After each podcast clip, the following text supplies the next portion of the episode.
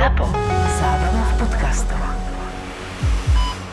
Už sa mi to dlho nestalo. Teraz v službe po dlhej dobe som mal slušne povedané veľmi obeznú pacientku, ktorá opakovane bola navštevovaná podľa tej anamnézy, ako mi odozali záchranári. Bola navštevovaná doma na adrese, vždy teda odmietla prevoz do nemocnice, 200, možno 250 kg váha. Doniesli ju teda, že ako sa jej zle dýcha, opúchla, ako také suspektné kardiálne srdcové zlyhanie. To všetko sedelo, urobili sme odbery, čakalo sa na výsledky, zvažoval som tam rengen, ale ona bola taká, že ťažko chodiaca. Ešte tam bola taká zvláštna informácia, tá pani, okolo 60 rokov mala. A ona mi hovorí, že pán doktor, ja vôbec nevládzem chodiť. A hovorím, že jak, že nevládzete chodiť? Jak doma fungujete? Nie, ona nechodí. A vy s niekým žijete? Nie, ne, nežijem. A pred dvoma týždňami ma zrazilo auto. Tak to bolo také divné, ja hovorím, pani, ako vás mohlo zraziť auto, keď vy udávate, že nechodíte. Trošku som jej veril, že veľmi nechodí, lebo keď došla, prvé čo bolo, tak som tak ako pozrel na chalanov, sanitárov, že treba ju okúpať, vyčistiť u Michalani, lebo je to zlé. Je to zlé, bola taká, že hygienicky zanedbaná, pokalená, pocikaná a tak ďalej a bolo treba poumývať hej, samé také zapareniny pod veľkými prstníkmi, tie boli opuchnuté, sa o seba nevedela postarať, mala nejakého príbuzného a ten asi veľmi často nechodil podľa mňa. No a ona v podstate, keď si, keby si pozrel výsledky a tlak a puls a takéto záležitosti, nebolo to také zlé ale keď si kúkol na ňu, jak fučí, zle dýcha, keď si popočúval auskultačne, keď tam boli, máme tam teraz aj medikov, čo nám vypomáhajú, tam nebolo skoro nič, nič počuť cez tú veľkú telesnú konštrukciu, nič som nepočul. Iba také, že možno oslabené dýchanie bilaterálne na obidvoch stranách, že teda nepočujem dobre, že ako keby tam bola nejaká tekutina, ale bola celá opuchnutá, čiže anasarka po našom. Teraz prišli výsledky, boli tam, aj tí podľa tých výsledkov potvrdili, že známky zlyhávania srdca, nejaký zápal, trošku rozhadané minerály, také akože to, čo sme čakali čakali. A išiel som za ňou, že teda či už ostane v nemocnici, lebo predtým opakovane odmietala sanitky, tak som si nebol istý, že ako zareaguje. A ona zrazu tak už akože oči stĺpkom, dovtedy má 140 na 90 tlak. Ja som jej zrovna meral tlak, keď som sa išiel toto spýtať, to tak robím, že teda si ich znova čeknem. Až 90 na 60 a hovorím si, a doriti, 10 hodín večer bolo, alebo tak, že teraz čo? Ona mi tu odpadáva. Tak už, akože už som mu tak chytal a začal som kričať na sanitárov, ktorí kúsok vedľa boli, že chalani, chalani, po dlhej dobe som ja kričal o pomoc, lebo som sa ocitol zrazu v situácii, keď mi bolo 200-250 kg na rukách, ja opretý o stenu. Ju som tak držal, že trošku ako keby opierala sa nohami o zem, ale väčšinu tú váhu mala na mne. Našťastie už bola teda poumývaná, ale aj tak bola už zase sa v tej chvíli pocíkala, zase som bol mokrý. No, každopádne som mu nejak držal, z seba zapretí s prepačením môj po dlhej dobe mŕtvy ťah, doslova tak to bolo, lebo ona sa zvalila na mňa jednoducho skolabovala. A hneď som videl, že tie zreničky, keď som mal tak blízko, že bodkovité, myoza bilaterálne, hovorím, toto není dobré. Ale prvý problém bolo, že presne ja som sa bál, že mi spadne a treskne si niekde hlavu, možno s ňou spadnem ja. Tak tí chalani chytro utekali, šiesti sme s ňou mali čo robiť. Dali sme ju nejak na vozík, ale to len tak, že do polosedu a keďže to už bola vyslovene mŕtva váha, lebo ona nám nejak nereagovala, bola úplne hypotonická celá, proste žiadna nejaká podpora svalstva, tak sme ju potom prehodili nejak na tú našu elektrickú peknú postiel. Tak som volal na internet pánovi primárovi, že pán primár, že fú, mám takúto pacientku, ako je možné, že možno má emboliu, možno má krvácanie do hlavy. Niečo sa tam stalo, lebo mi zrazu odišla vedomím, ale ona má cez 200, možno 250 kg a CT nevieme spraviť, lebo to má nosnosť 150 kg. Prečo to hovorím? Toto bolo kľúčové, lebo my bez tej diagnostiky teraz nevieme, či krváca do hlavy, či má nedokrvenie v rámci nejakej upchatej cievy v hlave, či nemá emboliu do plúc a tá liečba sa od toho odvíja. A teraz, tak som mu tam s prepačením s tými chalánmi doniesol, kokšo, strašne ma bolili predlaktia, ale strašne. Akože zápeste ti? Nie, predlaktia normálne, akože tie svaly, ktorými si udržal, skriňu, keď držíš. Hej, hej, presne, ja hej. som po celej ceste, že ty kokšo, že čo, jak ja budem bísať. Ale Jasne. boli obavy hlavne o tú pacientku, sme ju preložili na isku, tam si ju uložili, odsledovali, potom som dopísal papiere, lebo tak nemáš čas, tak si doniesol pacientku hore. Popri tom tam bola ďalšia pacientka, ktorá mi tam zlyhávala na srdiečku, taká staršia pani, že som sa potreboval rýchlo vrátiť na urgent. Prečo to všetko hovorím? Poprvé, tá pacientka bohužiaľ do rana umrela keď mi potom vysvetľovali ďalší kolegovia, tak ona už nehýbala jednou stranou, takže ten predpoklad, že niečo sa ustalo v mozgu, tak bol správny, ale teda nevedeli sme to dodiagnostikovať kvôli tej váhe a hlavne resuscitovať takého pacienta. Ja viem, že sme to už hovorili, ale resuscitovať takého pacienta je temer nereálne. Ale do tohto ti vás skočím, my sme, tedy som tu už raz spomínal, že my sme mali takú predľažku z docent, doby, až už doktor, no doktor. Áno, docent, docent. Docent, že? A on nám hovoril, že on resuscitoval presne nejakého 200 kilového a on stláčal ten hrudník nohou. To ja berem, ale ja Hej. hovorím o tom, Ale akože, že, to, ja, to akože iba hovorím. my, my stále pomedzi- nevieme, či to je pomedzi. dostatočné, hej? či ty stlačíš Áno. tých 6-7 centí, do, ja to neviem, ani on Áno, to podľa mňa v tej chvíli nevie, on sa snaží vyvinúť On čo najväčšiu silu. Áno, a áno, áno. určite to nie je ľahké nohou, ako keď normálne resuscituje 80-kilového človeka normálne. Áno. A ďalšia vec je presne tieto obmedzené možnosti diagnostiky, že proste ti to CT neunesie, pokazíš prístroj a odstavíš možnosť diagnostiky iným ďalším pacientom v ten deň, v ten večer. Áno. Takže tá diagnostika tam neprebehla v tomto smere a udržiavali sme ju naozaj ako sa dalo, mala kompletné odbery stále, bola na monitore. Na druhej strane, aj keby tam bolo krvácanie, asi by sme si veľmi nepomohli, lebo teraz zase predoperačné riziko operácie pri tom habite, celé zle. Mne potom teda povedali, že zrejme tam bola porážka, lebo nehybala celou jednou stranou a niekedy nad ranou umrela. Nie je to jediná pacientka s takouto obrovskou váhou, alebo pacient, to je jedno, ktorí väčšinou, keď už prídu do nemocnice, prídu, keď už je veľmi, veľmi zle. Dovtedy nechcú chodiť.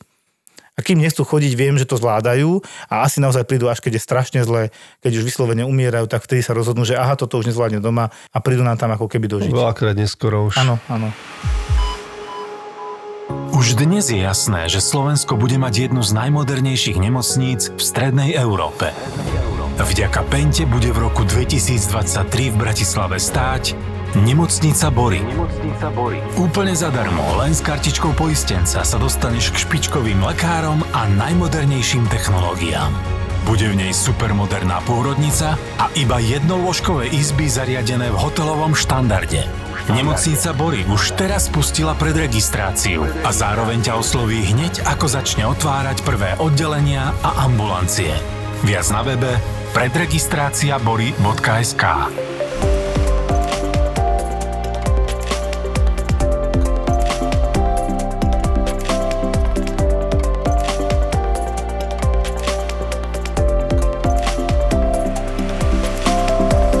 Ja som veľmi rád, že sa tu konečne vidíme ako bývalí kolegovia z Antovskej, kde sme sa všetci videli a vlastne aj môj spolužiak o rok eh, predo mnou si bol, že Andrej? Áno. Doktor Andrej Orsák, ahoj.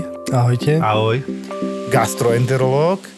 A je to človek, ktorého si veľmi vážim. Mám moju spolužiačku za manželku, poviem to, nehnevaj sa, zo strednej školy. A moju spolužačku z výšky. Tak, takže naša to je spolužiačka... kombinácia. Je to jedna žena, hej? Áno, Áno, to je jedna žena, nie, áno, áno, to upresníme. A ja si strašne ďakujem t- takto oficiálne teraz tiež, že pomáhaš e, mi s mojím otcom, ktorý teda je ťažko chorý človek a dneska sme teda tiež riešili. Tá sa to celé začalo u teba.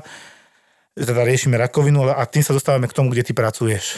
Áno, tak ďakujem v prvom rade za pozvanie, som rád, že tu môžem byť. A ja pracujem teda ako gastroenterolog, ako si spomenul, v Národnom onkologickom ústave na gastroenterologickom oddelení, čo oddelenie, teda nie je to ako oddelenie s postelami, ale e, ambulantné poliklinické oddelenie. Áno, my keď sme tam ako internisti slúžili na urgente, tak sme sa tak vždy pozreli, kto slúži kde. A ja som sa vždy potešil, keď to som videl, Andrej, je, výborne, Andrej Orsak dneska slúži, takže keď mu aj zavolám, nezabijem, aké to bude kravina. Áno, tak to sme mali také, vždy sme si pozerali, keď sme slúžili hore tie oddelenie, že kto slúži dole na centrálnom príjme už sme vedeli, že teda OK, tak tuto bude rozumný dohovor, tuto to až tak rozumné niekedy nebude, takže áno, bolo to vždy také Ale áno, človek- funguje to veľmi, toto fungovalo Áno, áno. veľmi, to si pamätám aj. A my aj sestričky sme pozerali, kto robil eh, na urgente, však aj chirurgov, hej, a to si proste, aj internistov, jasné, lebo každý doktor robí inak, niekto je proste vie lepšie zvládať ten stres, niekto robí rýchlejšie, niekto robí pomal- pomalšie, potom vieme, že kto robí pomalšie, je väčšia masa ľudí tým pádom pred dverami, nie tam, kde by chceli byť tí ľudia. Takže toto sme aj my pozerali veľmi často. Tam bol taký fenomén, že ani nebolo dôležité, že teraz, či ten človek bude mať viac menej pacientov, ale skôr ten konziliár sa na to pozerá z pohľadu, koľkokrát ho zavolajú a či ku serióznym Áno. veciam alebo hlúpostiam. Jednoducho toho, ten konziliár je zavolaný vtedy, keď e, si to uzná za vhodné, ten teda e, lekár toho prvého kontaktu na tom centrálnom príjme a my sme tam na to, aby sme sa tam prišli pozrieť a zhodnotili už, či si, čo si medzi sebou povieme je druhá vec, ale myslím, že je to všetko by mala byť nejaká taká kolegialita a e, prísť k rozumnému nejakému záveru, aby teda z toho ten pacient e, vyšiel dobre. Ty si potom presedlal trošku z tej kliniky do, do svojho, čo kde si teraz? Tá endoskopia v podstate patrí ku každému gastroenterologovi, ale e, ja, my na našom pracovisku sme vyslovene zameraní na tú intervenčnú endoskopiu, to znamená endoskopia, hovoríme o gastroskopii, kolonoskopii a iných, čiže vyšetrenie hrubého čreva, žalúdka, pažeráka a podobne. A to, že intervenčná znamená, že tým ľuďom väčšinou niečo odstraňujeme alebo im tam robíme nejaký zákrok, najčastejšie sú to teda veci, ktoré by pri neodstránení mohli viesť e, k rakovine daného orgánu, alebo teda už to možno včasná rakovina aj je. A toto je teda ten, nazvime to môj chlieb, to je to, čo ma naozaj na tej gastroenterológii najviac baví, čiže e, nezaoberám sa ja osobne ani teda na našom pracovisku až tak takou tou diagnostikou rôznych tráviacich ťažkostí, chronických hnačiek, nafúkovania a takýchto. Samozrejme vyskytne sa aj to, ale primárne riešime buď pacientov, ktorí potenciálne by mohli sa stať onkologickými, aby sa nimi nestali, alebo samozrejme aj onkologických pacientov, ktorí už majú z danej choroby nejaké komplikácie, a treba im nejako pomôcť, nevedia sa nájsť, majú zúžený pažerak, tak im tam zavádzame rôzne typy protéz, tzv. stentov, aby vedeli jesť podobne do žlčových ciest a tak ďalej. Čiže Je tam toho dosť. to no. spektrum je pomerne, pomerne široké a e, je to veľmi taká práca, ktorá poskytuje dosť veľkú satisfakciu, lebo tým ľuďom naozaj vieme pomôcť, či už naozaj tým, že nedostanú tú rakovinu, veľmi zjednodušene povedané, alebo naopak tí, ktorí už majú, tak im vieme to utrpenie nejakým spôsobom uľaviť z neho. Takže... No, ty vlastne robíš takú tú definitívnu diagnostiku, či tam je niečo, nie je niečo a čo to je. Áno, v zásade áno. Ako plus teda spolupráca samozrejme s patológom, ktorý to, tú diagnózu definitívne potvrdzuje pod mikroskopom.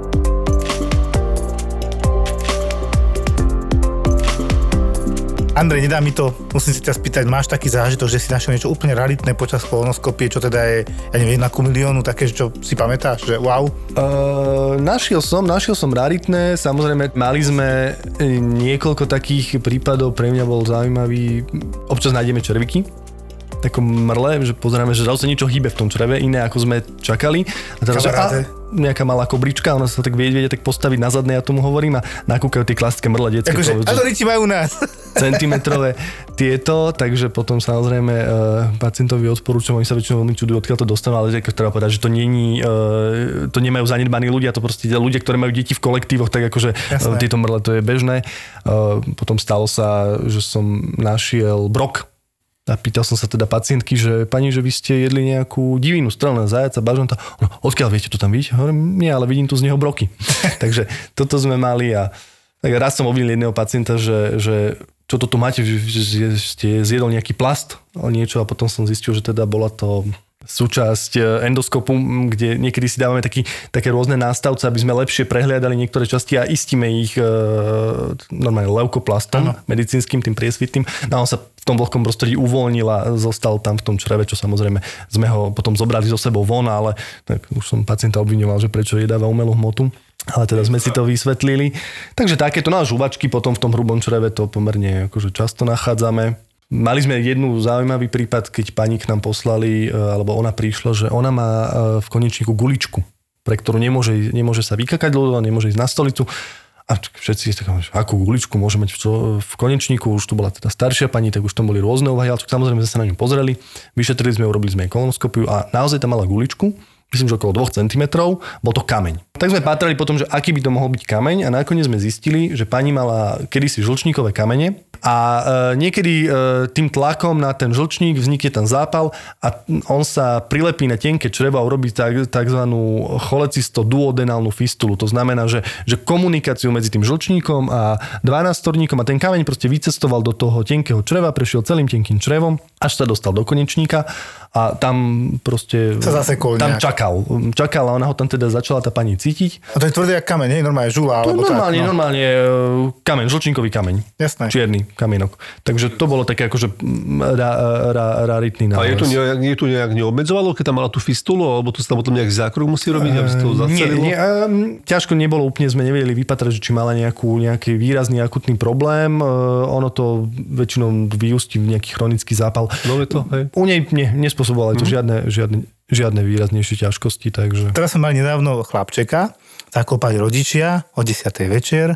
Ako našťastie sa nás to netýkalo, to posielame na pediatriu, ale došla s tým, že chlapček prehltol hračku. A tak ja som tak už, jak, jak veľkú tú hračku?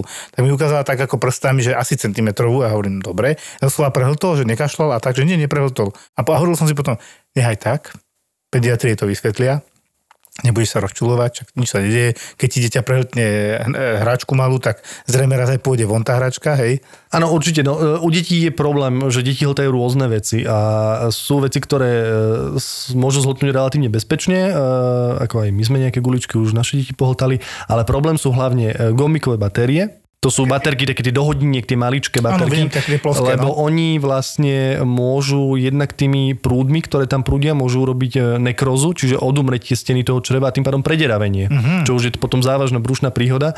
Alebo e, samozrejme aj ten elektrolit, keď z nich unikne.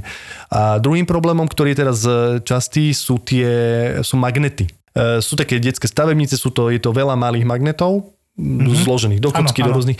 A tí deti, keď to pohltajú, Časť môže byť v žalúdku, časť sa dostane do tenkého čreva, môžu byť v rôznych častiach čreva. A to črevo vieme, že v bruchu je zmotané do Áno. nejakých kľúčiek. A ono, keď tie kľúčky pritlačia k sebe, tak zase tam dojde k nedokrveniu tej steny, je odumretiu a opäť máme dieru v čreve, čo väčšinou Jasné. vedie teda k náhlej príhode brušnej a vyžaduje si operáciu, alebo teda nejakým tým fistulám. To sú tie otvory komunikačné medzi rôznymi orgánmi, ktoré za normálnych okolností nemajú byť, takže na toto treba dávať pozor. Toto sú veci, pri ktorých sa nečaká. Toto treba vybrať. Na toto som ja doma veľmi hysterický bol, keď boli deti menšie a som vždy som kontroloval, kde sú baterky, prečo a či sú mimo dosah. Takže Zase tá pra, podobné veci. profesionálna deformácia. No ja zase nožiky dávam ďaleko Určite, od určite. možnosti, ešte keď boli deti malé. Furt som zatlačal nožiky ďalej, vieš, ako, ako na koniec, druhý Ja koniec to robím tiež, ja to robím horúce tekutiny na kraji, áno. linky a podobne. Takže robíš to aj ty, som rád. Robím to, robím to, bohužiaľ sa nám aj tak dieťa obarilo trošku, takže má takú malú popaleninu, ale teda už to bolo dávnejšie. Väčšiu ako vtedy, čo sme mali v podcaste, že ako pal, palček taká mini. To nie to bola, to bola to jeho, vo veľkosti jeho dlane asi Mhm, na hrudníku, takže A čo sa stalo? šálku s horúcou vodou, alebo tam sa zohrieval sa v nej príkrm, ako v teplej vode a on si to na seba Jasné. stiahol, takže už bol veľmi hladný chudačik, tak to bolo také, ale môžem povedať, že teda e, manželka, zdravotná sestrička zareagovala promptne, zobrala ho do vane, vysprchovala, okamžite chladila ľadovou vodou, takže mal také plusgieriky, čiže druhý stupeň, ale krásne sa nám to Naša zahojilo. spolužečka. Jarka, pozdravujeme. Jarka, super, dobre, výborne. Dvaja zdravotníci v rodine, deťo sa nemôže nič stať. Pohoda. No, však toto. Nedá nám to sa neopýtať, alebo mne to teda nedá neopýtať, a ja som mal tieto bulvárne veci, že, že proste cudzie telesa, niekde inde stolu skleninou, áno. cudzie telesa v konečníku, teda akože naozaj nevyžiadané záležitosti, či si pamätáš niečo také zaujímavé? Áno, Mali no. sme tu šeličo už. Výsky, však už ste tu mali uh, hosti aj z môjho odboru, áno, výskytujú sa teraz, t- sa s tým samozrejme nestretávam na tomto pracovisku, ale na Antolskej e, sa občas e, na centrálnom príjme vyskytlo. Ja si pamätám, bol som tam naozaj veľmi krátko a teda volali Joškovi kolegovia, že máme tu teda e, mladého chlapca, ktorý má cudzie teleso, no, mladý chlap, tak už dospelý, ale teda mladý. A prišiel taký vyškerený mladý muž tam sedel a teda sme sa pýtali, že čo sa deje. A on, že teda mali s priateľkou e, vzrušujúce chvíľky a že on teda od nej chcel ako aj análny sex a ona teda, že nie, že najprv nech to vyskúša na sebe. Tak zvolili teda Oh. sexuálnu hračku a teda, e, že teda stratila sa im v tom konečníku u toho chlapca a teda by ju radi Custo. dostali von a, a teda nezabudol ešte s takým podmiockým úsmevom, že ale stále ešte vybruje. Tak potom sme ho samozrejme zobrali na tú endoskopiu, tam sme sa to s, išli na to pozrieť, ale tu treba povedať, že myslím, že sme neboli v tom prípade úspešní, ale chlapca bolo treba uspať a šetrne to vytiahnuť. Samozrejme to telo sa bráni, Mm-hmm. Takže je lepšie to robiť vždy v anestéze, keď sa ten zvierač konečníka uvoľní, aj to črevo a vyberie sa to šetrne, aby nedošlo k nejakému poškodeniu e, zvieračov, čo môže potom mať e, ďaleko siahle následky do konca života. Čo ste vyťahli? Uh, u tohto konkrétne? to bolo, no? Áno, bol to normálny, regulárny vibrátor, uh, Robertko, alebo už akokoľvek. Baterkou vnútri. S baterkou vnútri, uh, funkčný, vibrujúci, samozrejme nebol už moc, moc teda čistý, povedzme si. Myslím, že mu bol aj vrátený. Pokiaľ teda sú však také praktiky, tak treba tú dotyčnú vec mať pevne uchytenú, vonku najlepšie nejaké zápestie alebo niečo, alebo teda má mať ten vonkajší koniec taký široký, aby tam jednoducho nevbehla donútra, lebo tam sa pri tých pohyboch vytvorí istý potlak Mhm. a dnu to ide, ale von to, von to už nejde. Práve aj tým potlakom. Ešte jedna taká raritka volá, ako si teda Ritka. chcel, áno, Rarička. Ra, rarička e, liečiť hnačku. Zaviedol si teda do konečníka nejaké sklenené ťažitko. To, že to chcel Áno. zapchať? Áno, že má hnačku, že teda že potrebuje to nejako vyriešiť.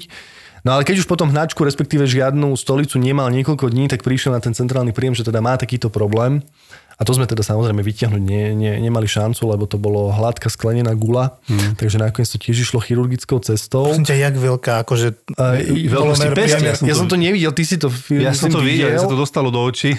A, ale A neviem, že či bolo ho treba aj operovať, či ho museli rezať cez brucho, alebo to vybrali. To si už nepamätám, lebo... Mne sa marí, že áno. Mne sa marí, že musel mať normálne operáciu. No to už je nepríjemné, to a už je dosť a veľká dosť zbytočné. Čiže tenisová loptička asi. No, taká, taká, taká. To sú nápady, ja to, to, tomuto nikdy, to sa nedá pochopiť. Vieš, zavolať doktorovi, spýtať sa aspoň obvodiaka niekoho o radu, to je není rozumnejšie. Ako ja som mal tiež teraz zaujímavé, keď sa snažíš zistiť, čo pacient bere, aké lieky a taká staršia pani a nevedela mi povedať tie lieky. Ale tak skúste nejak, akože ja vám budem vymenúvať, viete čo, také rúžové a také srdiečka to boli. A ja si hovorím, no dobré, rúžové a srdiečka, ale taká v ducha prítomná sestrička otvorila skrinku a hneď našla, že jej konko. Už mi povedala presne, že ktorý, pozerám, že fakt sú to srdiečka, fakt sú to rúžová. srdiečka. Áno, sedelo to tak, že... To je jediný som- liek, ktorý by som spoznal podľa ja, tabletiek. Teda presne. ešte možno nejaké naše. Ešte Konkor viem, že sú modrý. srdiečka. Ešte furosemid už ho spoznám a tak, hej, ale proste dalo sa to vďaka tomu zistiť, že aspoň niečo, asi jeden liek z desiatich sme zistili, lebo ostatné nemala šajnu, no je to problém, keď nemáte dokumentáciu, pani staršia nevie, príbuzný, potom ideš volať telefón, hej, a ako čo, čo čert nechce, tak čo máme taký ten nemocničný telefón, tak zrovna nefungoval na prepojenie s vonkajším svetom v tej chvíli. No a tak sme takto skúšali s pani staršou to ako dopatrať a myslím, že dva lieky sme nakoniec našli z desiatich. Vy dedukujete lieky, no my často dedukujeme, že čo pacient jedol. Máme takú, takú úchylku, lebo samozrejme na tú kolonoskopiu musí prísť ten človek vyčistený. To znamená, to obnáša nejakú 3 až 5 dňovú tzv. bezvýškovú dietu, to znamená, nemal by jesť zrnka, ovoci, zeleninu, ktorá má šupky, čiže Nestraviteľné zvyšky. nestraviteľné zvýšky. A samozrejme ten deň pred vyšetrením a ráno v deň vyšetrenia pije nejaké preháňadlo, ktoré ho vyčistí. A my teda chceme mať excelentne pripravené čreva, aby sme videli, e, čo treba a vždy tam nejaká tekutina zostane, tu potrebujeme odsávať. No a ten, ten náš prístroj má tzv. pracovný kanál, ktorým odsávame, zavádzame ním tie všetky inštrumenty, on má zhruba 3,8 mm. Čiže naozaj akékoľvek zrnko, ktoré tam vbehne, tak sme vybavení a Mhm. dorobili sme. A čiže častokrát je to veľmi sezónne. Jeseň, august, september, október vidíme zrnka, to je ako hroznové zrnko, to okamžite, to, to by ste nevedeli, že aké je vlastne ono obrovské, keď ho vidíte v tom čreve. Mhm. Potom samozrejme v lete sú to paradajky, paradajkové zrnka, veľmi dobre poznáme mak, teraz sú moderné čia semienka, tak vždy sa ich pýtam, a tí ľudia sú vždy veľmi prekvapení, keď e, pomerne presne vieme už trafiť, že čo asi kedy zjedol. Uh, melón, Že vám to upchá s prepačením tú hadičku malú a koniec. Môže nám to upchať, áno. A plus nevidíme, lebo keď to leží niekde na tej sliznici nejaká šupka alebo nejaký, teda, nejaké, nejaké tie zrnka, on samozrejme to sa hýbe v tom čreve s gravitáciou, jak je človek otočený. Je tam jazierko tekutiny, ktoré ja za normálnych okolností odsajem, aby som videl, čo je pod ním. Áno. Ale keď v ňom plávajú zrnka, tak ho odsať nedokážem. A tým pádom nevidím.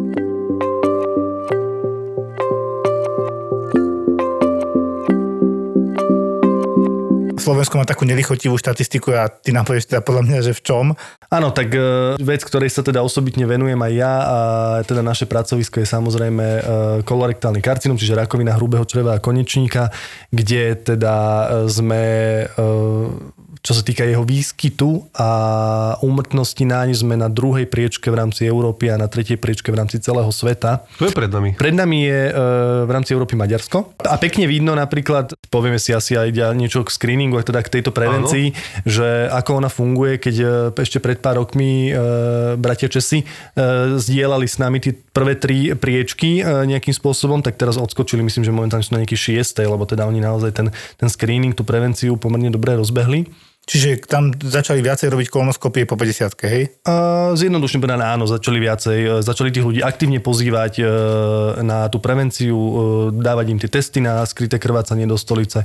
Jednak to robí u nich, to robí ginekológ a robia to aj samozrejme všeobecní lekári a následne potom v prípade teda pozitívneho nálezu idú ku- gastroenterologovi. Ja som taký, dá sa povedať, že proti zástanca okultného krvácania, lebo podľa mňa tam treba dobre vysvetliť, kedy to vyšetrenie robiť, aby to nebolo skreslené. E, Ja e, by som povedal, že netreba byť voči nemu určite zaujatý. Ja samozrejme ako gastroenterolog som určite za, za tzv. tú primárnu screeningovú kolonoskopiu. To znamená, že idem rovno na kolonoskopiu. V tom veku, keď je to potrebné, čo je u nás teda dané 50. rok života. Samozrejme, prípade, že má niekto nejaké rizikové faktory rodine, tak ten vek, tá, tá vek Sa posúva sa posúva 40? nižšie na 40 Na rokov. 40, že keď mal niekto v rodine- Keď niekto prvostupňového príbuzného, to znamená súrodenca, rodiča, Toto povedzme, mal to by bol- ísť na kolonoskopiu v 40 a nie chodiť na test na skryté krvácanie Áno. do stolice, mal by ísť rovno na kolonoskopiu v 40 alebo vo veku o 10 rokov nižšom, ako bol ten prvostupňový príbuzný diagnostikovaný. Čiže keď bol nemal niekto rakovinu hrubého čreva v 40 tak jeho deti by mali v 30 na kolonoskopiu. Keď bol 30 tak akože 20 Tak 20 Fakt, naozaj? Minus Takto? 10. Áno. Keď bol v 10 rokoch, Ono, ono minus... samozrejme v tých nižších vekových kategóriách je to zrie, pomerne zriedkavá choroba, ale pozorujeme zvýšený nárast aj posúvanie teda tej rakoviny do nižších vekových skupín. A teda, mm, a a vrátim sa k tomu testu, Jožko, čo si hovoril na to skryté krvácanie. V súčasnosti sa používa tzv. imunochemický test, E, to znamená, že on e, oproti tým starším typom, to boli tzv. gvajakové, nemá taký počet falošne pozitívnych negatívnych výsledkov, nakoľko on reaguje vyslovene iba na ľudský e, ľudský hemoglobín mm-hmm. a na tú bielkovinovú zložku. Čiže pokiaľ je to krv zo žalúdka, tak by mala byť už e, tá bielkovinová zložka zničená, čiže ten test ju nedetekuje. Takisto, mm-hmm. keď niekto zje e, krvavničku večer predtým, opäť by ju nemal zachytiť, mm-hmm. lebo tá krv nie je, nie je ľudská. E, Čiže ak sú falošne pozitívne, skôr sú falošne pozitívne z toho, že tá mikroskopické množstvo krvi tam je, ale je to treba, sú to hemoroidy, zlatá Áno, žila, áno. alebo nejaké tie divertikle, alebo nejaké rôzne... Jasné, lebo môj názor je, že po každej hnačke môže byť drobné krvácanie, keď je teda 10 stolíc za deň. Určite. A niekto si dá vtedy vyšetriť a povie, že jo, ja som mal ale aj hnačky, alebo tvrdú stolicu a malú fizúrku, tak jasne, že tam krv bude, hej? Určite áno. A neznamená to hneď, že je rizikový jak hovado, ale proste to tam je. Ale momentálne jediným, e, toto je zase teraz povedzme jediný test, ktorý sa dá robiť naozaj plošne. Áno, ktorý sa dá rozumiem. robiť ako ten tzv. populačný screening. To znamená, že populačný je vtedy, keď je riadený štátom, organizovaný, sledovaný, priebežne vyhodnocovaný, ako u nás sa v podstate rozbieha, e, alebo teda rozbehol screening e, rakoviny prsníka, krčka maternice a teda aj tohto rakoviny hrubého čreva a konečníka, kde vlastne tento test e, príde obálke pacientovi, posielajú ho zdravotné poisťovne, pacientovi po 50 ktorý neabsolvoval e, túto prevenciu v rámci bežnej preventívnej prehľadky u všeobecného lekára. Mm-hmm. Lebo tí, čo chodia na preventívku k všeobecnému lekárovi, po 50 respektíve už po 45 to zdravotné poisťovne dávajú ako benefit, mm-hmm. im v rámci preventívnej prehľadky všeobecný lekár urobí aj test na skryté krvácanie do stolic. Je to také strašné to vyšetrenie, tá kolonoskopia. Alebo je to také presne, alebo je to frustrujúce, možno, že, že naozaj, že je to také, že dá sa tomu fakt pekne Je, predísť. je to smutné, lebo, lebo rakovina hrubého čreva a konečníka je, je v tom špecifická, že ona, ona nevzniká, že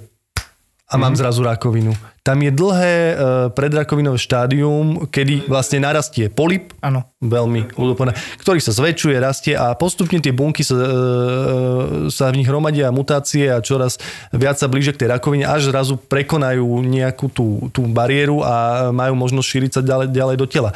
A tento proces môže trvať, alebo sa Koľko? teda trvá až 10 rokov. 10 Čiže máme rokov, 10 rokov na to, aby sme tomu človeku v podstate ten polip odstránili. Veľmi jednoducho, pokiaľ je malý e, pri tej preventívnej kolonoskopii a on je vyliečený, on tú rakovinu jednoducho nedostane.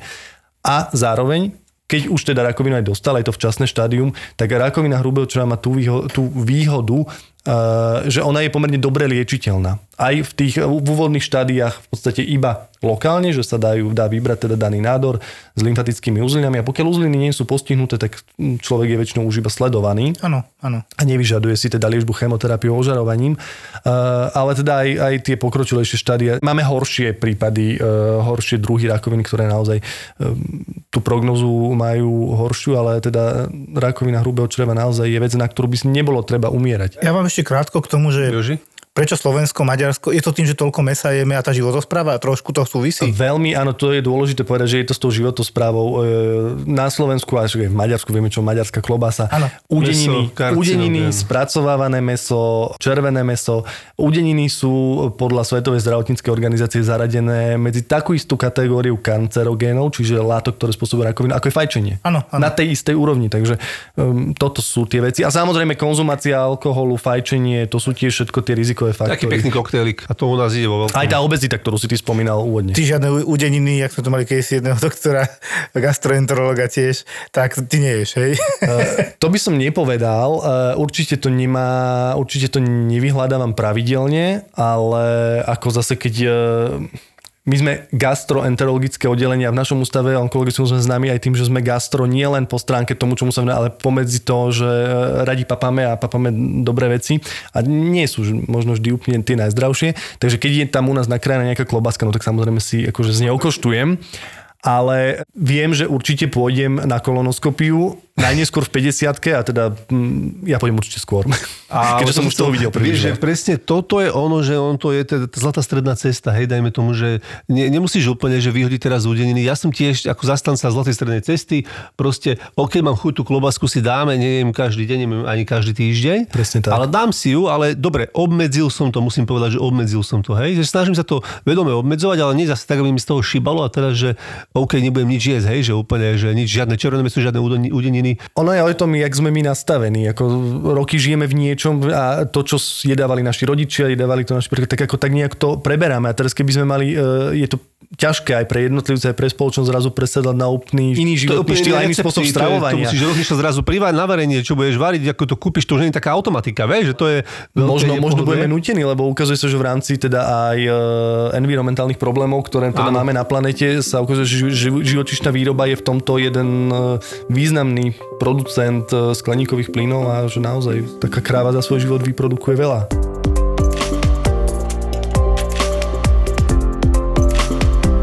Mám takú otázku konkrétne, však moja mama, ona mala ísť na kolonoskopiu, už teda rok sa chystá. E, raz to nedokázala preto, lebo ona je ťažký diabetik. A teraz napríklad takíto pacienti, ako to majú zvládnuť? Ona je napríklad sama, hej, bohužiaľ doma ja ju akože už by som dal, nie že najradšej, ale bohužiaľ vzhľadom na jej stav akože do domovu, hej, sa o ňu troška postarať, lebo ona nie je podľa mňa už úplne schopná sa starať o seba.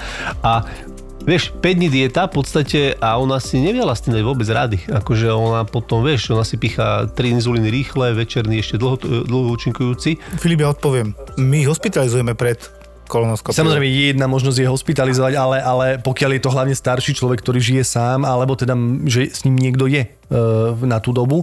Samozrejme, tá, tá dieta bezvýšková, to neznamená, že človek musí hľadovať, on môže sa plnohodnotne nájsť, povedzme si, akože tie bezvýškové veci sú rýža, zemiaky, e, hydinové meso, ryby, Mhm. e, cestoviny, akože môže jesť toho strašne veľa. Je naozaj tých pár vecí, ktorým sa treba počas tých dní vy- vy- vyhnúť, čiže není dôvod na hľadovanie. Veľa ľudí chodí s tým, dva dní som nič nejedol. Hovorím, e, Vy nemusíte dva dní nejesť, vy môžete jesť len to, čo vám je. Problém je ten aj to, akým je ten človek poučený o tom, čo môže jesť. U nás dostane každý písomne. Toto jedzte, toto nejedzte. Uh-huh. A kedy má ako, lebo samozrejme, keď uh, on príde v strese sa objednať na kolonoskopiu, že ide tam toto vysype, toto vysype je sestrička tisíc informácií, Áno. čo má kedy urobiť, no on odchádza s takou hlavou, no tak potom si samozrejme ne, šancu si ne, zapamätať. nezapamätá. A sú ľudia, ktorí ako zásadne nespolupracujú, chodia opakovane nevyčistení, potom sú samozrejme ľudia, ktorí majú nejaký problém, že majú trpia zápchou a nevedia sa dobre vyprázdniť, tak o, na to treba vždy upozorniť toho doktora, že ale ja sa nevyprázdňujem pravidelne, že poradte mi, tak väčšinou tým pridávame ešte niečo navyše k tej príprave. No a, a ako hovoríš, druhá možnosť je samozrejme tý, toho diabetika hospitalizovať, hlavne keď je to starší človek, ale ja si myslím, že mladí ľudia s diabetom na inzulíne, alebo teda mladší, ktorí sa už poznajú, to sú tí takí jednotkári, tak tí si vedia tú liečbu zmanéžovať, e, oni si sledujú ten cukor v krvi. Hej, oni hej, Takže- ale nie. No, takže ona... tak aj tam áno. sa nájdú, neboj sa, takí jedinci, ktorí na to trošku dlabú. No, tak áno. To sú tie rekordy 80 cukor a podobne, keď príde diabetik prvého typu a proste si urobí žúrku cez, týž- cez víkend a nakoľko je diabetik, tak má ešte teóriu, že no, len sme popíjali, nič som nejedol, tak asi nebudem píchať inzulín, hej. No a teraz ti príde s takou acidózou, kyslým prostredím krvi pri tej 80 glykemii a ešte aj predtým pil, takže alkohol nám to prehlbí, tak úplný prúster, ale dobre na tom je, že oni to prežijú. Čo teda si myslím, že keby to bola 80-ročná pani, tak to až tak nedá, nemá také rezervy. Hej. Ja, Tak áno, prežijú to teraz, ale zarábajú si vlastne na skrátení Tak, života, lebo tak si vyrábajú si. tie dlhodobé komplikácie no. práve tým. Všetko si. Teraz sme mali presne pacientku, ktorá 6 rokov, to bolo teraz v službe, 6 rokov prestala užívať lieky na cukor. Proste len tak sa rozhodla a potom som sa tak hlbšie pýtal, že nechápem, povedzte mi to, že no mali rodinné problémy so synom, neviem čo. A ja už som bol taký ja trochu nahnevaný a hovorím, že to čo vám dolámal ruky, alebo vám zahodil, zahadzoval lieky do koša, alebo, lebo neviem to pochopiť. Tak potom tak akože sa snažila to vysvetliť, potom som to už nechal tak, že nebudem do nej rýpať lebo nedával som to, že 6 rokov a prišiel samozrejme s, vysokým, s vysokou glykémiou, našťastie acidózu nejakú zázračnú nemala hroznú, takže fajn, ale bola prijatá, aby sme to doriešili, lebo ona bola polymorbidná, ona mala nejaké dva infarty za sebou, uh, ischemickú chorobu srdca a už mala komplikácie, presne lebo keďže sa neliečila, tak boleli ju už nohy a ona prišla len kvôli tomu, že ona už dobre nevidí. A ja hovorím, pani, a toto je presne ten problém, že ono sa to už nedá vrátiť. Keď tam je už retinopatia, poškodenie sietnice, pri tej cukrovke, už, už nie je cesta späť. My to nevieme vyčarovať novú sietnicu. Nikto. to je nervové poškodenie v princípe na tej, na tej sietnici a, a ja som jej to aj povedal, bola taká smutná, hovorím, pani, ale za to my nemôžeme, 6 rokov ste sa na to... A tak bola prijatá, uvidíme, jak to pôjde. Toto skôr očiari asi by vedeli zodpovedať, že aká je šanca ešte na nejakú miernu nápravu, aby dobre videla, ale podľa mňa dosť nízka. No. Toto je problém veľa ľudí, že si povedia, veď ja nemám problémy. Áno, Ja nič, takže tým pádom len práve ten screening a tá prevencia je o tom uh, odhaliť tie uh, štádie vtedy, keď ešte nie sú problémy. Lebo keď už sú problémy, väčšinou už je neskoro. Už tá naozaj aj v, tom, v tej rakovine hrubého čreva tam uh, zhruba štvrtina prípadov, čo je uh, 25%, sú diagnostikovaní v metastatickom štádiu, to znamená štvrté klinické štádium, No, posledné, kde už ako liečba, šanca na vyliečenie nie je. Áno. Väčšinou. Ty si hovoril, trošku budeme veselší, v dotazníku, že sú aj také nejaké, že ako sa vyčistili. Áno, my máme taký dotazník, ktorým dávame teda pacientov, e, aby sme ich zabavili v tej čakárni, keď e, musia čakať na to vyšetrenie, však samozrejme čas je orientačný, nikdy nevieme úplne to napasovať, takže aj samozrejme nám to uľahčuje prácu, že nemusíme z nich potom tam tie informácie páčiť na ambulancii, tak nám vypíšu samozrejme lieky, aké užívajú, aké majú alergie, aké mali operácie, na čo sa liečia. A tak a samozrejme máme tam aj takú otázku, že akým, ona bola formulovaná nejakým takým spôsobom, že akým prípravkom ste sa čistili na vyšetrenie. No a tu sme si tam prečítali, my čítame a tam bolo, že sprchový gel, mydlo, a tak, tak potom sme museli tú otázku preformulovať, že teda akým roztokom ste sa pripravovali alebo Aký čistili. typ, hej, na, áno, typ, lebo ich je samozrejme viacero, ktoré sa používajú. Takže. Ja osobne mám taký zvyk, že e, napriek tomu, že pacient mi vypíše dotazník, ja si ho prečítam, ale ako náhle prídem za ním, tak mu položím e, tri otázky. Či má na niečo alergiu, čím sa čistil na vyšetrenie, akým roztokom, kedy ho, teda kedy ho dopil a samozrejme, aké užíva lieky, hlavne ma zaujíma, či užíva nejaké lieky na riedenie krvi. A ešte sa ich pýtam, či mali brušnú operáciu. A je rozdiel, či sa vyčistí tým prípravkom alebo tým prípravkom? E, V zásade nie a dôležité je skôr, kedy ho vypije. Aha. E, Veľa ľudí má problém s tým piť ten prípravok ráno v deň vyšetrenia, lebo si myslia, že, že budú chodiť ešte na záchod, že sa im stane nehoda cestou. Treba povedať, že keď si to správne načasujú, tak e, je to v zásade bez problémov. Nakoľko ten obsah e, tekuty, ktorý oni vypijú, ten prípravok on preletí tenkým črevom, vyčistí hrubé črevo, ale keď je medzi dopitím toho roztoku a tým vyšetrením viac ako nejakých 4 až 6 hodín, tak tam opäť obsah e, polotuhy z toho tenkého čreva začne pritekať, lebo to sa nevyčistí sa celé črevo. Áno.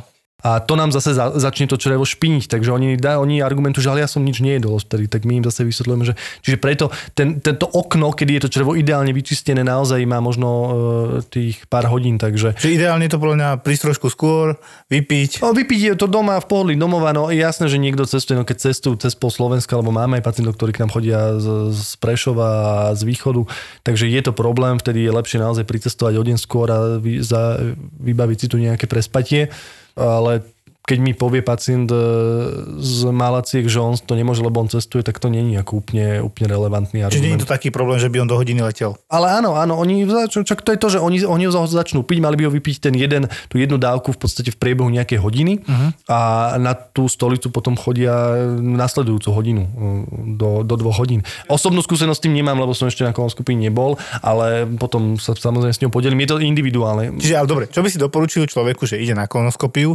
príďte hodinu a pol pred vyšetrením a je to v pohode. Vypijete to. Nie, nie, toto, toto on má absolvovať doma. Dobre, ale keď má tú obavu, že bude potrebovať ísť autom alebo autobusom, Snažíme sa, keď je e, človek, že musí ráno cestovať, vieme, aká je situácia, hlavne teda v Bratislave a na, na tých vstupných bránach do Bratislavy v tých ranných hodinách, tak potom nech preferujú čas na 11. Pre, Rozumiem. pred obedom alebo o 12. Tým pádom nemusia ani skoro vstávať. Tí, čo idú ráno na 8, samozrejme tým hovoríme. Musíte stať o 4. Do 5. to vypijete, do 6. 7. chodíte na, na WC a potom sa idete do auta a prídete. Toto sú tie drobnosti, vieš, čo podľa mňa rozhodujú veľakrát od úspechu a neúspechu aj toho vyšetrenia. preto, preto, preto sú- sa o to pýtam, lebo hlavne o tej jeho kvalite. Každý to lebo... má, nemá s tým skúsenosť, keď je prvýkrát podľa mňa, takže toto si Určite. veľmi fajne je to povedal. presne o tom, lebo ja teraz napríklad v rámci atestácie máte, že komunikácia. A ono to je strašne dôležité, tí pacienti, keď sú informovaní, je oveľa lepšia spolupráca, lepší výsledok, aj u vás, aj u nás, aj všade. Ja si myslím, že všade v, tom, v tej medicíne a v tom zdravotníctve veľa aj, aj konfliktných situácií, aj takých tých stiažností plinie z nedostatku komunikácie Áno. a neporozumenia. Po, jednoducho pokiaľ je tomu človeku a tomu príbuznému všetko vysvetlené adekvátne a má možnosť sa pýtať a sú mu jeho otázky zodpovedané, tak aj v prípade, že sa niečo v medicíne nepodarí, čo sa proste stáva, každý výkon má svoje komplikácie, e, ktoré niekedy sú aj však povedzme si smrteľné, tak e, pokiaľ mu to je vysvetlené a je s ním normálne jednané, tak to väčšinou vedia akceptovať a vedia to pochopiť.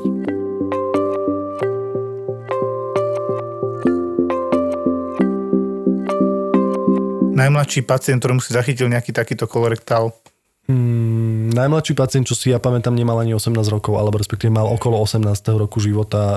e, Čo tam, tam, tam, to je genetika už, alebo tam zohralo úlohu, alebo je tam... Neviem presne, čo to bolo u tohto e, chlapca konkrétne, ale samozrejme máme veľa aj tých geneticky podmienených ochorení. To sú, tí- to je tzv. familia Tátka, nadenomatosa no, polypóza, čiže u nás sú tým pádom trošku koncentrovaní títo títo pacienti, ktorí majú, áno, tí majú v podstate, pokiaľ sa im nevyberie hrubé črevo, istú rakovinu, hej, v priebehu času, takže tí sú naozaj osobitne e, riešení. Mm, A samozrejme potom sú, vyskytnú sa aj triciatnici, ktorí nemajú rodinnú, rodinnú záťaž, nemajú zistenú ani žiadnu genetickú mutáciu následne, ale vyskytol sa. Takže ale to sú pomerne zriedkavé prípady, ale teda vyskytujú sa Jasné. aj také. to, je, to sú zase potom A oni sú také často, prekvapenia. ešte hej? áno, áno, a oni sú často potom aj e, oneskorene diagnostikovaní, lebo samozrejme u 30 ktorý povie, že krváca z konečníka, no človek nemyslí, že by mohol mať rakovinu konečníka, ale bude skôr myslieť, že má hemoroidy Áno. alebo niečo také ochorenie v tomto veku bežné. Ale tu treba povedať, že pokiaľ pacient nereaguje na tvoju liečbu, tak e, buď ho liečiš zle, alebo ho liečiš dobre, ale lieč, liečiš niečo iné. Áno, chápem. Čiže asi aspoň raz by niekto tie hemoroidy fyzicky mal vidieť a nájsť ich tam a keď ich tam nenájde, hľadať inú No, ono toto môže byť zradné, že, že ty tomu 30 e, nájdeš hemoroidy Áno. a povieš si, OK, Máš výhovorku, hej?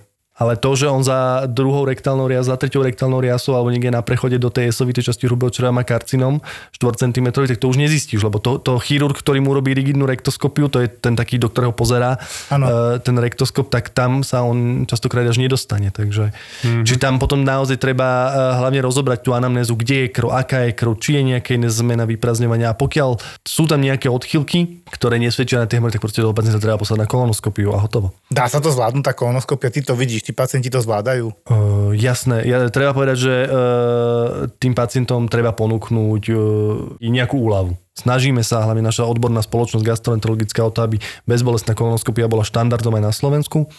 To znamená, že človek, e, pacient dostane nejaký liek na ovplyvnenie vedomia, väčšinou je to midazolam, Áno. to je podobne ako diazepam, čo ľudia možno poznajú, ktorý teda pacienta podľa dávky a podľa teda individuálnej vnímavosti buď úplne uspí, alebo teda je iba taký omámený. My k tomu na našom pracovisku pridávame ešte opiaty, uh-huh. to je tzv. analgosedácia. Anál Čiže je sedovaný a je ešte teda má silný liek proti bolesti. A v tejto kombinácii si dovolím povedať, že väčšina pacientov to zvládne úplne bez, bez problémov. A ten midazolam, ten, e, ten má takú výbornú vlastnosť, že oni si nepamätajú potom na to vyšetrenie. Áno, áno. On robí tú amnéziu. A zároveň neovplyvňuje dýchaciu centrum. Áno. áno. A potom samozrejme je to celková anestéza.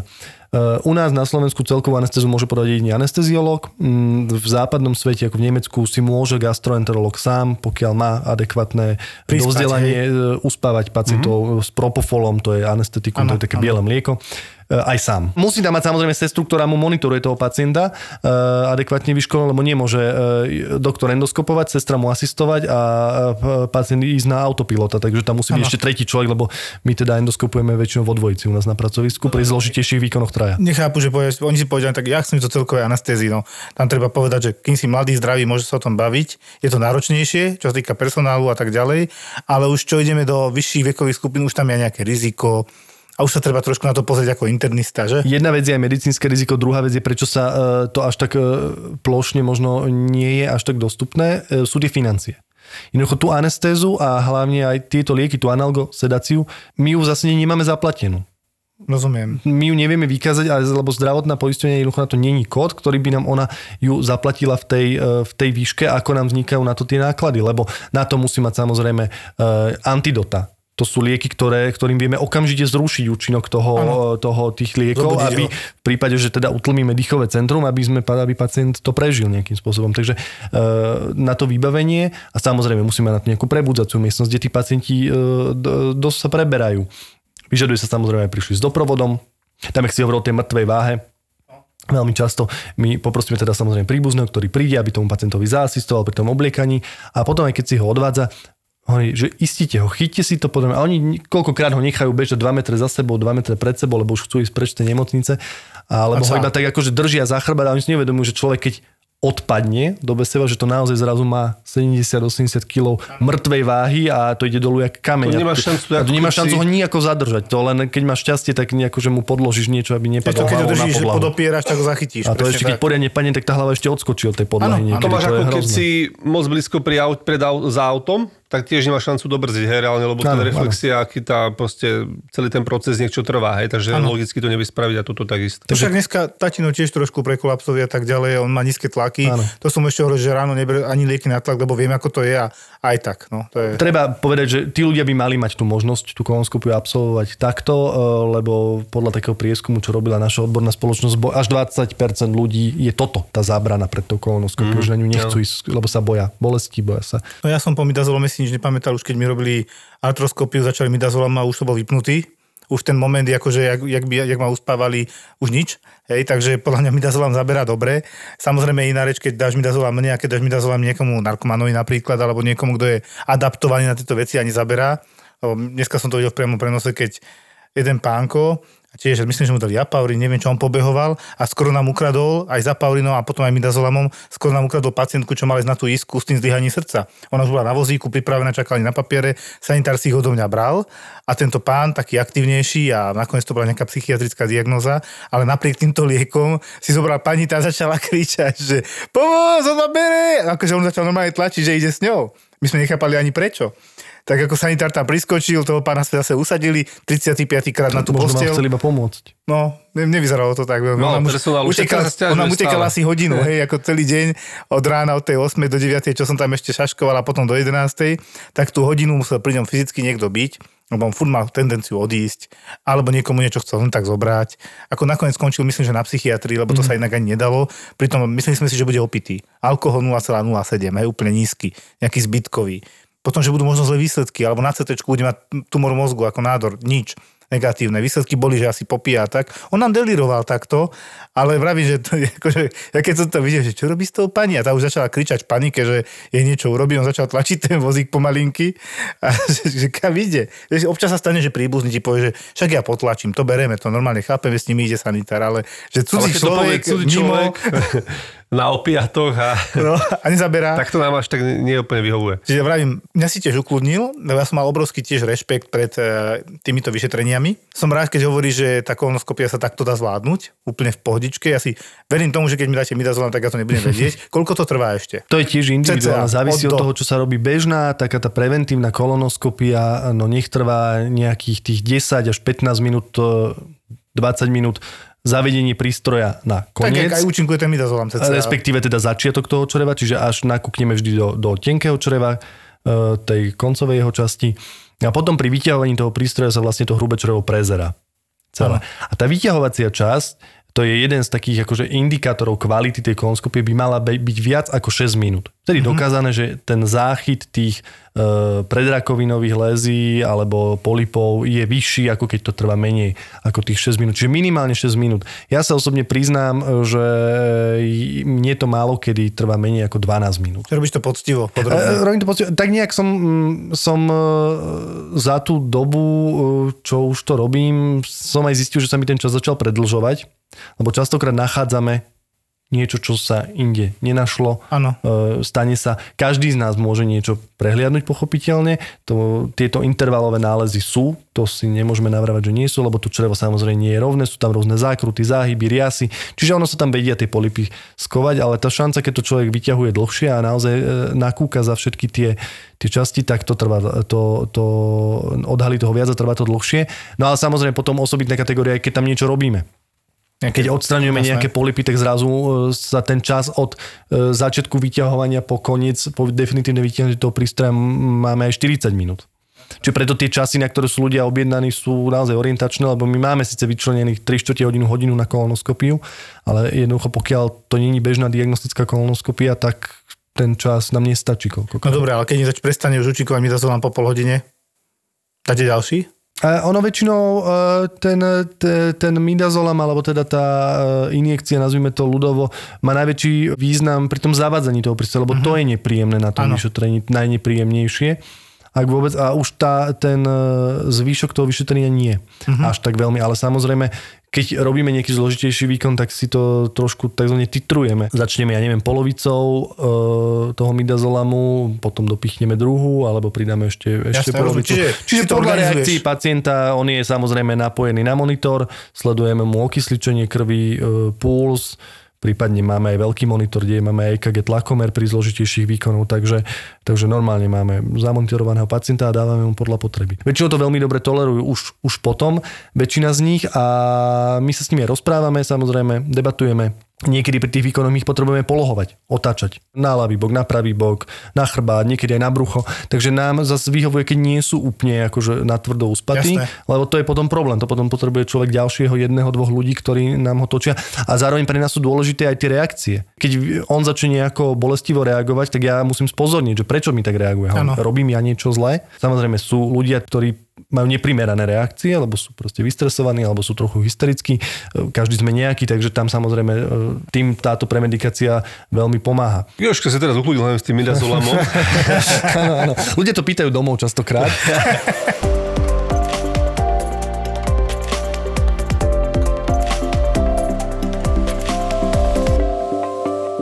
Andrej, my ti naozaj veľmi pekne ďakujeme za, že si dneska teda nás naštívil, poctil návštevou a zase nám niečo podhalil, nejaké veci, ktoré sme nevedeli. Ďakujeme veľmi pekne. Ja ďakujem veľmi pekne za pozvanie. Ďakujem. Mali nápad a víziu, odvahu a dobrý timing, ale niekedy potrebovali aj trochu šťastia a súhru okolností. Veľa ľudí vníma štart Dedolosa až, až keď začali tancovať naše škrečky. Malo kto vie, že to je po 9 rokoch vlastne budovania biznisu. Je tu ďalší originál od ZAPO, podcast Mentalita Foundra. len founder CEO mohol urobiť to, čo on urobil teraz s Facebookom, s tým Meta a nikomu inom by to neprešlo. Tim Cook v Apple toto nemôže urobiť, lebo on nemá tú odvahu a nemá ani takú dôveru od shareholderov ako founder. Zakladatelia, foundry, ale aj biznisoví žoldnieri s mentalitou foundra. Ty nejsi founder, ty si tiež akoby len zamestnanec alebo naherovaný profik. Musím sa zamyslieť nad tým, že si raz niečo vlastnom založiť, lebo ja som tu founders mentality vždycky, myslím si, že mal. Biznisové príbehy zakladateľov firiem, ktoré sa stali na Slovensku love brandom a dnes ich poznajú aj vo svete. Príbehy jednorožcov aj žralokov. Taká malá dušička, alebo skôr sebavedomo, že Akože mňa asi malú dušičku by nikto neuveril. Akože je veľmi málo takých rozhodnutí, ktoré keď urobíš, tak okamžite sa všetko rozpadne, keď je zle. Dnes riadia veľké firmy s miliónovými obratmi, ale poctivo si to museli odmakať. Viktor chce spoznať ich mentalitu. Mentalita foundera. stále ti niečo šrotuje mozog a proste rozmýšľaš nad všetkým. Jak vieš? Ty do seba. V podcaste Mentalita foundera. ZAPO. Zábrná v podcastovách.